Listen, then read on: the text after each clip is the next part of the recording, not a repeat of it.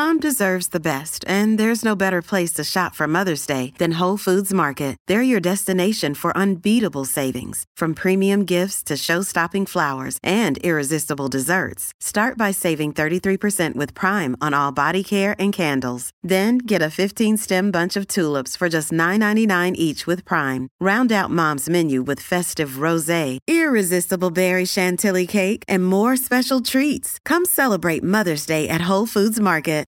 This episode is brought to you by La Quinta by Wyndham.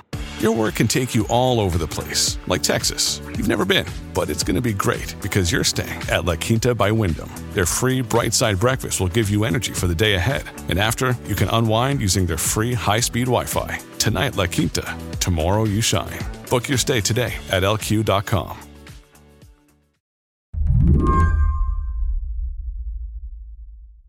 Also, this morning, the COVID pandemic appears to be entering a new phase with the CDC's announcement of sweeping updates to its guidelines. Last week, the Centers for Disease Control and Prevention released yet another update about how we should or shouldn't protect ourselves from COVID 19.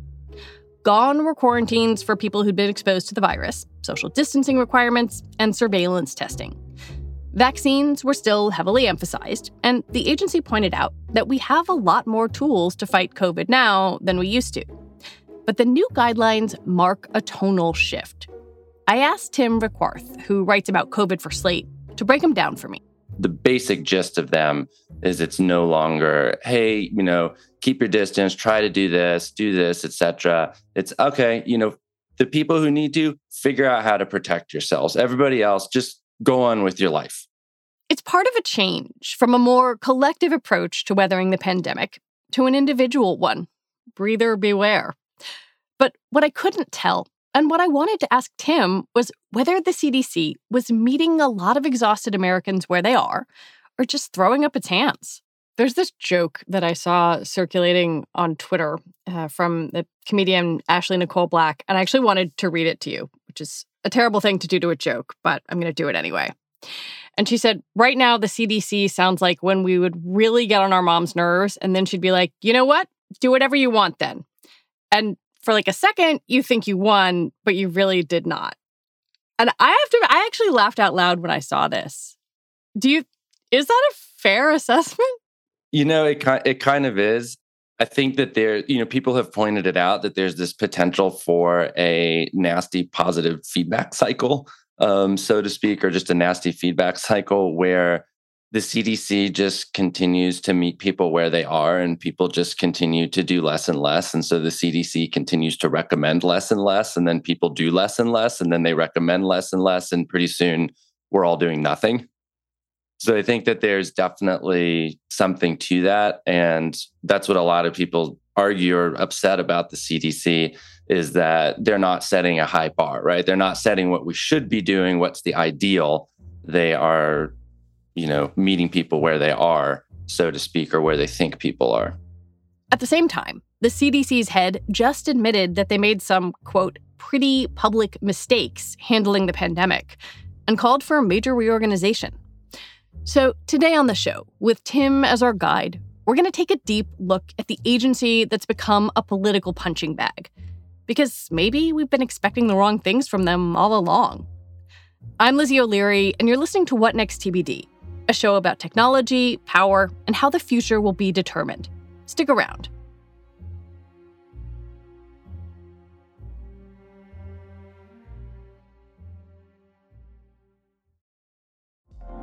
Apple Card is the perfect cashback rewards credit card. You earn up to 3% daily cash on every purchase every day.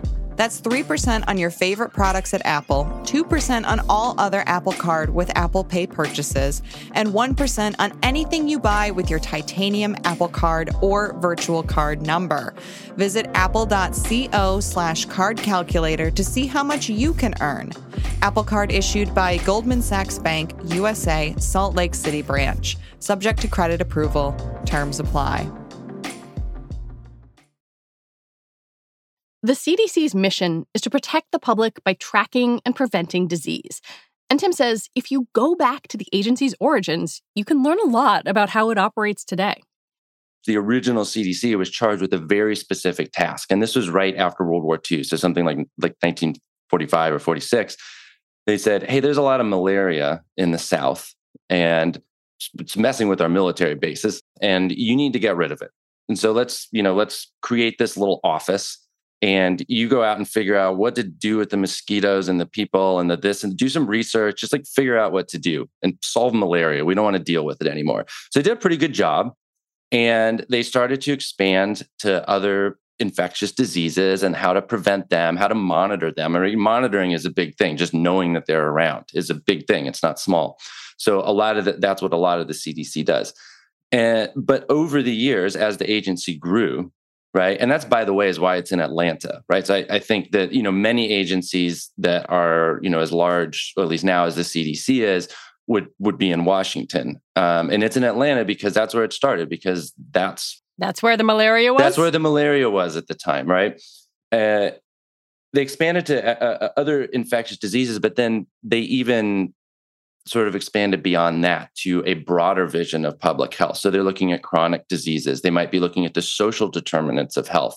So there's a much broader number of things that the CDC does, and they issue communications, they issue guidelines, they train people all around the world, um, they investigate outbreaks. Outbreaks. I mean, it, there's eleven um, thousand people or something that work there, so like it's not a small agency. They they do a lot of stuff. Going into the pandemic, how would you think about their reputation? I, I grew up thinking of the CDC as kind of unmatched in public health. They were unmatched, so much so that other countries would their own public health agencies were called the CDC of France, hmm. the CDC of you know Nigeria or whatever it is. So the CDC's reputation was awesome. I mean, when I was a kid, the CDC was in movies, right? They were like germ fighting crime solvers. Like they were awesome. Uh, and the polls before the pandemic, the polls bore that out. So the CDC's level of trust was very high relative to other government agencies. Um, and something in the 80s, maybe 80s percent. Um, I don't know if we went up to the 90s, but anyway, now it's like down to below 50 hmm. approval, hmm. right? So it's almost, it's halved. In the early days of the pandemic, the relationship between the Trump administration and the CDC was tumultuous, to say the least. The White House downplayed the threat of the virus, blocked CDC media briefings, and quashed the normal agency process. CDC guidance was even edited by White House political advisors. So there was a hope among Democrats, but also public health experts, that the Biden administration would mark a kind of reset for the CDC. From the moment I was elected, I said I'd always give it to you straight from the shoulder. And we need some straight talk right now because there's a lot of fear and misinformation in the country. And we need to cut through it with facts, with science, with the truth. When the Biden administration took office, there were a lot of declarations that they would, quote unquote, follow the science, that they would avoid the kind of outright politicization that we saw under the Trump administration. That sounds like a, a simple and laudable goal. Did that happen? Well, the short answer is no.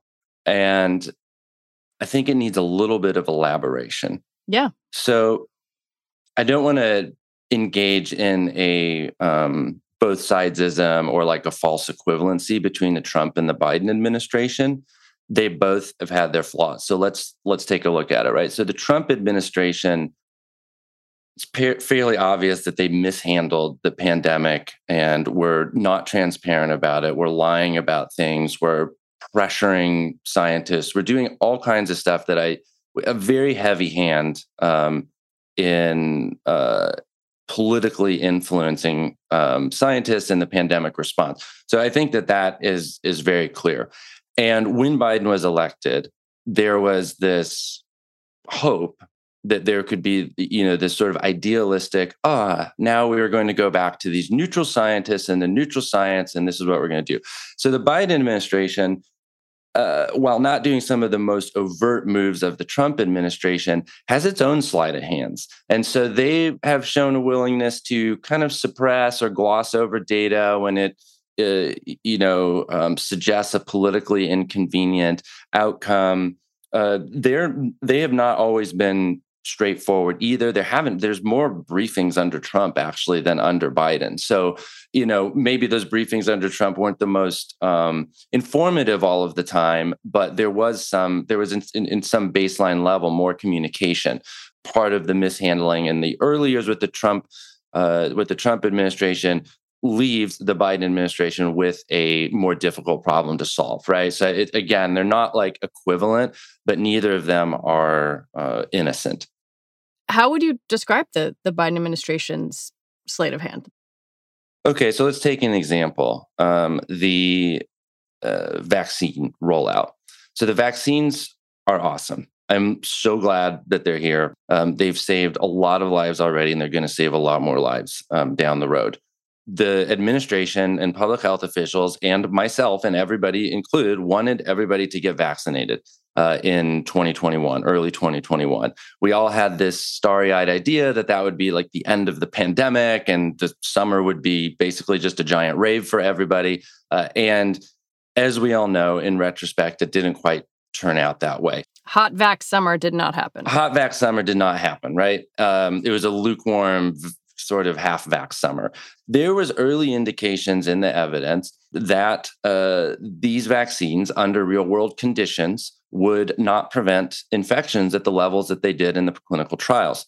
And they said it would be unusual, especially for a respiratory infection that replicates in your nose and your passageways before a lot of the immune system can get at it. It would be very unusual for it to prevent infection.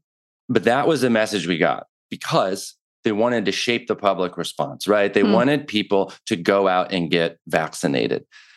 What happened later, and we still we still see it today, is because people's expectation was that the vaccine was going to prevent them from getting infected. It is viewed as a failure now when somebody does get infected, and that feeds into the narrative that the vaccines, which are highly effective, aren't working. And so now people don't want to get vaccinated. There's lots of other reasons, you know, but lot, one of the reasons is people feel sort of misled. They feel a little bit betrayed. They feel like this thing was oversold. So I think it feeds some some very bad narratives. When we come back, politics is poisoning public health. Or wait, maybe it's supposed to.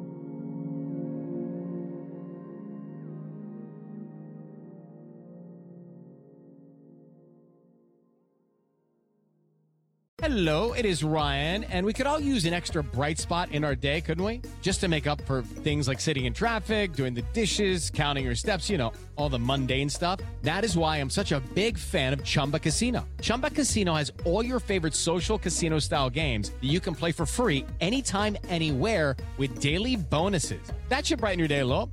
Actually, a lot. So sign up now at chumbacasino.com. That's ChumbaCasino.com. No purchase necessary. VGW. Void were prohibited by law. See terms and conditions. 18 plus. Hi, this is Dahlia Lithwick, host of Slate's legal podcast, Amicus.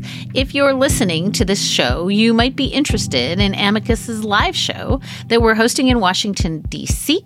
on Tuesday, May the 14th. My colleague, Mark Joseph Stern, and I will be talking to some amazing guests, including Sherrilyn Ifill and a sitting state Supreme Court justice all about how originalism, a relatively recently invented way of interpreting the Constitution, has taken over the Supreme Court and radically reshaped the law. It's been doctrinal rocket fuel for the conservative legal movement and facilitated the rolling back of abortion rights, the expansion of gun rights, and the obliteration of the separation of church and state. And as another wildly consequential Supreme Court term careers to its end, the court's originalists are on a tear. But there's something you can do about it, and we hope you'll join us in DC on May 14th to explore the possible pathways out of the current situation. Go to slate.com slash amicus live for tickets.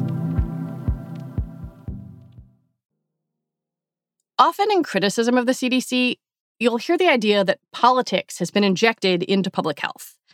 But Tim, who's been writing about health and science for years, says that's kind of missing the point. Clinging to some pure, monkish idea of unsullied science has never been the goal of public health. Science describes what's going on in the world, and follow the science describes what you should do about it. I think people were disappointed when the Biden administration, quote unquote, didn't follow the science because there's a point at which the science can the, the, the science can tell you what's going on in the world, but it can't tell you what to do. That's where two fundamental views of public health come into play and into conflict with one another. I asked him to describe them. So a narrow version of public health is really focusing on, you know, surveilling disease, saying where it is, these uh, you know, gathering facts, that that kind of thing. A broad version of public health says, well, the reason that diseases are in one place or another is because there are more crowded housing there there's more poverty there there are social conditions that contribute to these things thus as public health um, practitioners our goals and values should be to study those things and to fix those things and in that case you're really starting to get into the realm of policy right? The CDC is never going to be able to set housing policy for the United States. And so there's this constant tension, I think, about what the scope of public health is. Hmm. But even in the narrowest versions, right, you're always dealing with some kind of policy, right? Even the research, the diseases they choose to study, the things that they choose to do, those all are decisions um, that you know public health is not uh, just about collecting knowledge for the sake of it it's about knowledge that will impact the world i think people in public health genuinely want to make a better world and making a better world is something that you typically do through policies or laws or something like that. Uh, so there isn't really a version of public health that is purely science. Does it seem to you like the cdc picked either the broad or narrow interpretation over the past few years? If we take that top level message about the pandemic, you, you're do seeing it, I think, going narrower and narrower, right? They are choosing a set of values that says we're going to kind of leave this up to individuals to let the high risk individuals, you know, figure out who they are. It's not like they're totally hanging up their hat, right? I mean, they are aware of these issues in equity. Um, they just had a you know proposed reorganization where they're going to have an office of, of equity right but the overarching meth- message right now is that you're kind of on your own and that that are those are the values that they're espousing right you're leading me to this week when Rochelle Walensky, the head of the agency, presented the, the findings of a review of the CDC and seemed to recognize that they whiffed it. There's a quote from her in the New York Times uh, speaking to, to the staff saying, To be frank, we are responsible for some pretty dramatic, pretty public mistakes from testing to data to communications. This is our watershed moment. We must pivot, which, okay, fair. Um, what can they pivot to? There was a proposed, you know, some proposed restructurings of that to enable them to produce relevant science and recommendations to a fast moving pandemic, be a little bit more nimble about that. I think traditionally the CDC has moved a little bit slower. There are certain review processes of the scientific information and organizational structures and a bunch of boring stuff like that. So they're going to figure out, hey, where could we cut the slack so that we can just be a more responsive agency? Often in in crises of confidence or any type of a big moment when some sort of government agency has has lost the trust or had the trust had their trust questioned by people transparency is cited again and again as as a way to fix that and you wrote about the idea that the CDC should show its work. Mm-hmm. can you expand on that a little bit? What do you mean? I think the the biggest and most infamous example would be the uh, masks uh, in early 2020 the CDC, along with some other organizations, were concerned about the supply of masks for healthcare workers. Uh, the evidence on airborne transmission for the virus was mounting, uh, but they were concerned about a run on masks and they dragged their feet. I don't really think it's debatable, uh, but that was a place where they were extremely uh, non-transparent. They just didn't. They didn't say all of the factors at play. I remember being very upset about this too. I mean, they it, I felt lied to. You know, they were they were being a little cagey. So that was a perfect example of not showing their work. If we fast forward to you know end of 2021, beginning of 2022, when Omicron was taking off, they shortened the isolation period from 10 to five days. And a lot of the reasons that they gave were, oh, the you know you're not going to be that infectious at five days, you know, all of this stuff, blah blah blah. We knew at that point you know, from the data, it was you know pretty clear that um, you know a significant number of people were going to be infectious after five days. Um, a very logical way to address that would have been okay, we'll just stay home and take a rapid test. But guess what? We didn't have rapid tests. They were in short supply. So when you sort of wave your hands and say, hey, look, the science says five days is kind of okay, what they're really doing is they're hiding the fact that there's this failure to order a whole bunch of rapid tests and have those ready for Americans so they could truly recommend use those free rapid tests that we sent you and just leave when you get a negative result right? So that would have been a more logical policy, but they pretended like there was a scientific justification for their five days. At the same time, Rochelle Walensky said the CDC couldn't take science in a vacuum and wanted to keep parts of society open, which is sort of the agency showing its work, but not entirely. It was shortened to five days for healthcare workers before it was for the general public, in part because we wanted to make sure that the healthcare system was working because the collateral damage of having a collapsing healthcare system was probably, you know, or at least in their estimation, was maybe worth um, the excess transmission that having the healthcare workers back would be hmm. uh, in those settings. But I think it's a fair question to ask. How long should we isolate for that's a realistic for people to do? Um, will minimize transmission, but also keep society in some sort of functioning state? It's a reasonable question to ask. The CDC did not present it that way. They presented it as, hey, science says five days, you're good to go. Don't worry about the rapid test. But oh, if you have one, yeah, probably use it. It was super confusing. Do you think people can handle the complicated? If communications are done effectively, I think people can handle it. And I think people do see through arbitrary or what seem to be capricious recommendations. I think people can understand that science changes. I mean, it's a it's a little more you know, it's a little more difficult to have science change this fast. And so I get that's confusing because a lot of Especially people. Especially in an environment when it can be weaponized in a bad faith way. Exactly, right.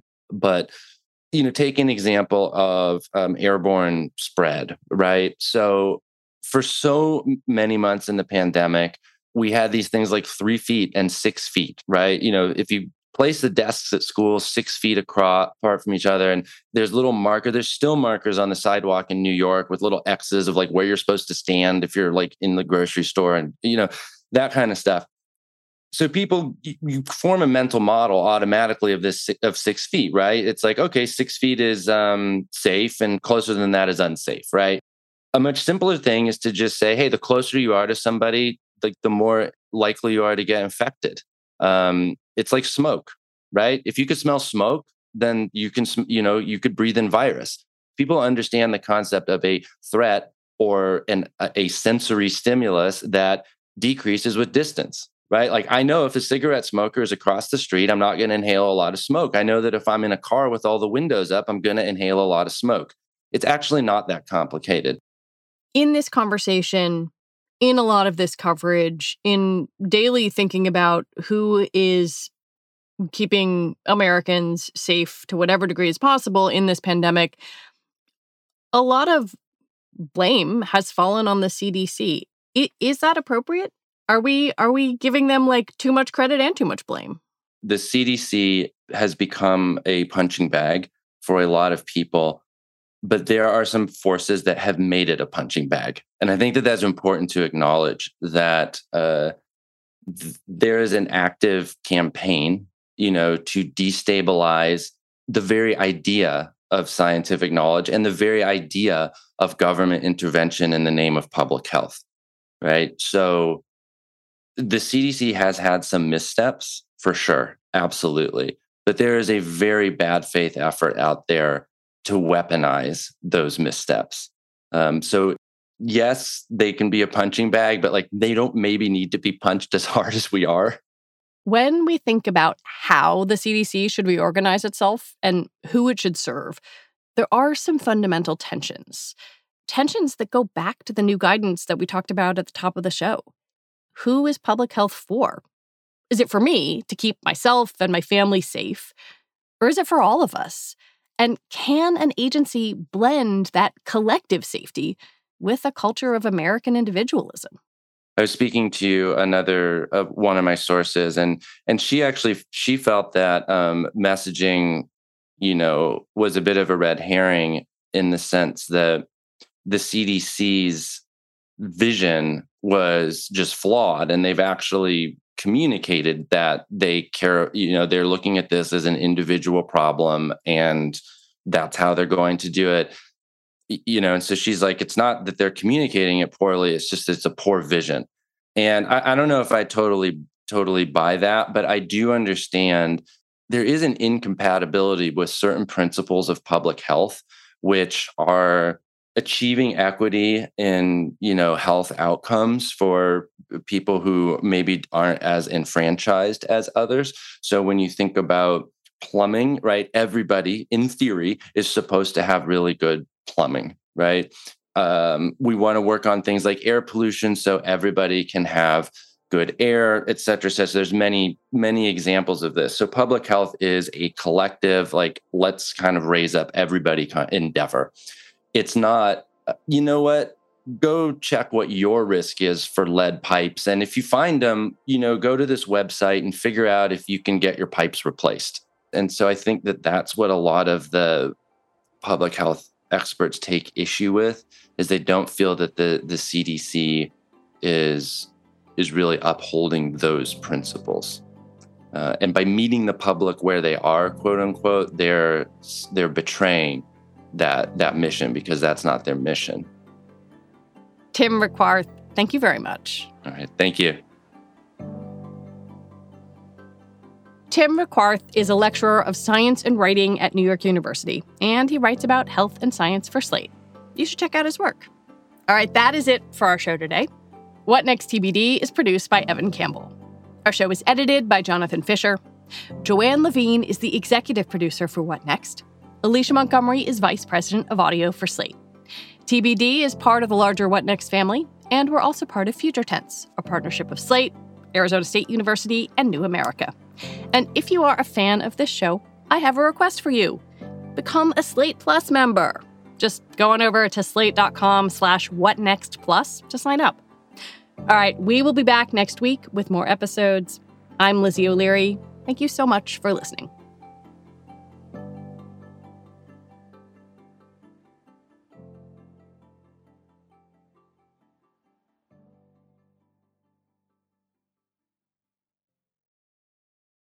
Lucky Land slots, you can get lucky just about anywhere. This is your captain speaking. Uh, we've got clear runway and the weather's fine, but we're just going to circle up here a while and uh, get lucky. No, no, nothing like that. It's just these cash prizes add up quick. So I suggest you sit back, keep your tray table upright, and start getting lucky. Play for free at LuckyLandSlots.com. Are you feeling lucky? No purchase necessary. Void where prohibited by law. 18 plus terms and conditions apply. See website for details.